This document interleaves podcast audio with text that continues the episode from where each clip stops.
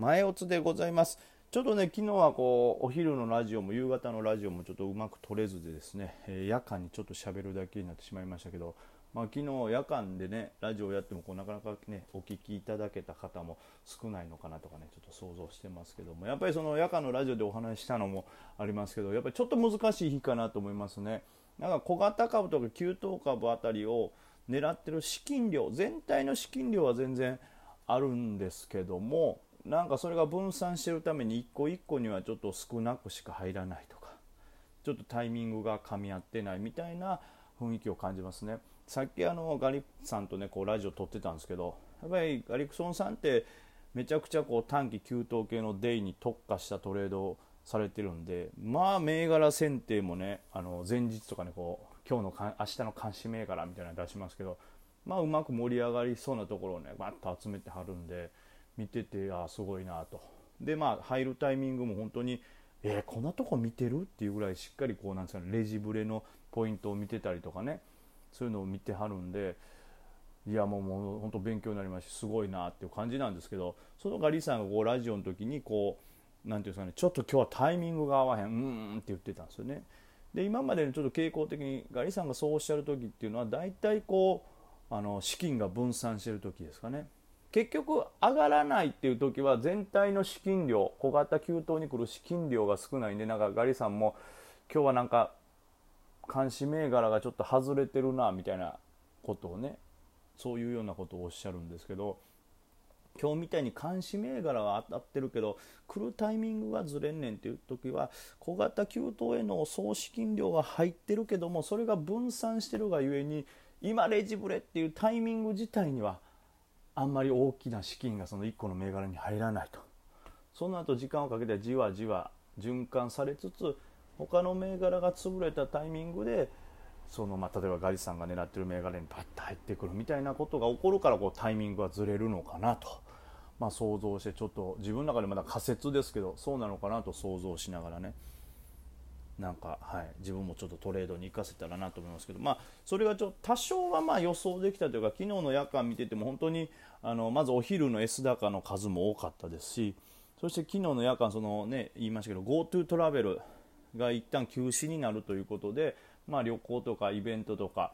あとはそのなんですかねそういうレジャー系っていうのは一旦資金がちょっと抜けてでまた巣ごもりであったりとか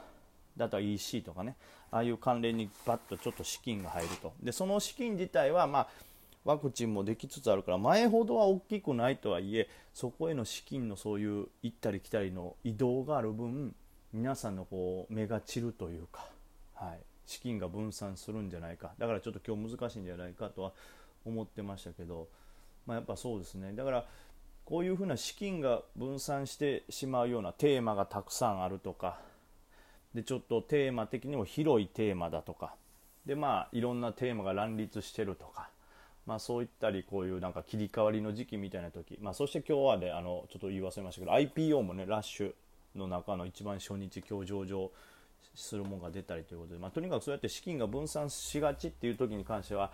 こう上昇のタイミングがちょっとずれるというか、まあ、その後のこの上がった後も1回押されてから上がるとかみたいな。ちょっとこのいつもと違う値動き1回こう売りに翻弄されがちというかじわじわと買い資金が入ってくるんだなとかいうそういうちょっとイメージを持ちながら、えー、資金が散ってる日っていうのは戦うとこういつもより的確なこうトレードができるのかなと今ね仮説を立て始めたようなところですけどちょっと考えております。まあ、なんでこの流れがね、まあ、5番に関してはだんだんとそれが落ち着いてくるかなと、まあ、昨日と同じような多分流れというかちょっと僕もまた夜間のラジオでも言って重ねることになりますけど、まあ、5番につれてだんだんとその見られてた銘柄がその中でもこれが特に人気。これはあんまりみたいなね。こうより選択がこう進むことによってまあ選ばれた銘柄というのはぐっと資金が集まるでしょうから5番にかけてまた、はい、今日いろいろ物色された中でさらに人気の銘柄というのがあってもう一段上に来るんじゃないかなと予想してますけどもただちょっとマザーズがね弱いんですよね。えー、まあ先物もギリギリ今なんとか保って横横になるかなといったぐらいのところですしマザーズ指数自体は本当にあっさりと今日そこでね安値割りまして10時過ぎに。昨日の安値付近ということで。もしここを割るような流れになるとぐっと雰囲気が悪くなるんで、えー、まあさっき言ったみたいにね午後にかけて吟味とはいうもののちょっとはい、ボラティリティが高かったりその選ばれる銘柄が少なくなったりとかそれ以外がガッと下げたりみたいなねちょっとはいリスクというか激しい相場になる可能性があるかなと思いますしかしマザーズねまあ今日ねでもマザーズに関してはまあ売られてる時ってね売買代金ガッと上がったりもしますけど昨日よりかは全然ね、もうすごいです。昨日の4分の3できてますからね、売買代金、えー、900億ということで、まあ、決して多くはないですよ。多分2000億割れるんで、多くはないんですけども、はい。まあ、売ったれっていう意思を感じるね、売りを感じますね。まあ、こういうのが続いて、売りがある程度枯れて、もう買いやっていうところになってくれればね、そういう流れでこう指数で言うと、えー、いわゆるちょっと危ないんじゃないかなっていう、ね、不人気銘柄が売られて、それがまあこれはまだ安いから買いやろうっていう人気銘柄そして今後ちょっと上がりそうな銘柄っていうのに資金が移る時であるんでそれがこのね売買代金とちょっと売りとが優勢っていう下落が重なるとそういう資金移動が起こってるっていうことなんで、まあ、これが続いてね今後期待できそうなところに資金が移動しきれば、はい、そこからはまたじわじわ上がると思いますけどもねまあまあちょっと難しい動きですね。まあ、警戒しながら、まあでもまだレンジ内なんで、はい。まあそう大暴落みたいなことはないと思いますけどね。で、東証一部の方はですね、1兆1000億ということで、まあこれもあんまり盛り上がってるとは言えませんけども、まあマザーズに比べると、まだ昨日と同じぐらいの水準で、かつ昨日がそこまで悪くなかったんで、まあまあ盛り上がってはいないけど、別に閑散ともしてはいないかなという感じですかね。まあ、マザーズがちょっと最近本当悩ましい動きですね。5番この辺注意ですね。やっぱ IPO とかがストレートに関わってくるでしょうから、はい。それプラス IPO で資金取られてるということは簡単にこう値崩れを起こす可能性はあるんでね。しかし、昨日強かった IPO、直近系の IPO が弱いんですよね。まあ、昨日僕も触ったアララとかね、えー、ジオコードとか、ジオコードは触ってるのは監視しただけかな。MIT とかが弱いのよね。MIT は弱いな、もう。で、あとはニューラルポケットなんかは強いですよね。はい。で、まあ、昨日 S 高だったものからすると、まあ、極東3期はね、相変わらず強いですしね、これなんでしょうね、この強さ。で、いちいち S 高つけたザッパラさ、ぶん投げということで、まあこれね、どうしてもこう、まあ、今までもそうですけど、この、なんていうんですかね、吉本興業さんとの提携とかっていうとね、やっぱり一見でかい企業なんでね、わっと買いがね、集まりがちなんですけどね、まだその、どれぐらい実際ね、利益になるかっていうのが見えないんでね、あの指数とかが悪くなったらね、握力弱い方が多いんだろうなとは思いますね。であとは S 高ががっちり張り付いてといえば日本金属ががっちり張り付きですね。これまあ貸借なんで、まあ、最近ね貸借が盛り上がる時がね多々ありますけどもそれと一緒でこうね売りをこう飲み込みながらの上昇なんでねこれもまあこういう上げ方したのってね翌日以降もね激しい動きというか単純に決算で S 高つけたっていう銘柄に比べると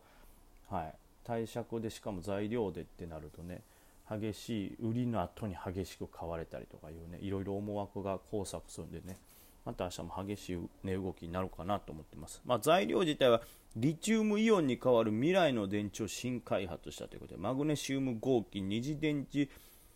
不極用、えー、信号金というまあすごいですね。今までリチウムイオンね充電池に関してはもうリチウムイオンがまあ、今の主流というかめちゃくちゃこれを使われるだろう。絶対リチウムイオンを使うだろうというような流れだった時にそれに代わる新しいものを開発したと。まあすごいですね。体積あたりの容量が大きいとかね、えー、資源の枯渇がないとかまあこれもともとねあのリチウムとかねその後はそれを使うコバルトなんかはね資源がなくななくなるというかそれが高騰したりとかね少なくなるっていう供給危機があるとね可能性もあると問題されてましたからねそれが消えるということはまあねもし今後例えばリチウムコバルトの値段が高騰とかなんかその辺が何て言うんですか枯渇しそうってなった時にはガッとこっちに需要集まりますし早めにこっちを買いたいっていう人とかもねその事業者の中ではいるかもしれないんで、まあ、それで盛り上がってるということで、まあ、実際 S 高はね結構バッと出てるんですけど S 高そのまま張り付いてるっていうところはねそんなにないのかな。はい。ハンマーとかも外れそうですしね、まあ、日本金属極東3機リードあとはファルテックサンオータス、えー、ブラスといったところですかね。まあまあまあまあというところですね。まあ昨日がまたね S 高多くてより分散してたんでこれでちょっと今日 S 高減ってくれるとまあ今日の GoTo もちょっと収まりショックもね昨日からの休止ショックも収まりとなると明日以降はちょっと戦いやすいのかなという雰囲気ありますね急東方型系。でまあそれを見越した、まあ、小型株の安くなったところへの買いっていうのが5番入るのかなと思ってます。まあ5番ね本当に指数見ながらになりますけども、まあ、またメディカルネットとかもね僕集めてますけどね。うんでも微妙やな。これどうやろうね。今日に関してはまあじわじわちょっとスイング気味に持ってるんでねより上かなとも思いながら持ってますけど今日に関してはちょっと崩れてもおかしくないかなというイメージもありますね。うん。まあでもこのどちらかというとこう前半というかね、えー、前場はねこう指数が結構マザーズなんかはこう弱々やったんでその中でも強かった銘柄っていうのはかなりこう意識していいんじゃないかなと。5番また、はい、何かしら買いが入る可能性は高いかなと思ってますんで。ちょっと5番はねマザーズの中で指数に逆行して強かったとか、まあ、強くなかったとしても耐えてるっていうところにより買いが集まる可能性はあるんじゃないかなと思うんでちょっと今から、はい、5番始まるまでにマザーズで逆光高もしくは、えー、底堅いやつをちょっと調べます。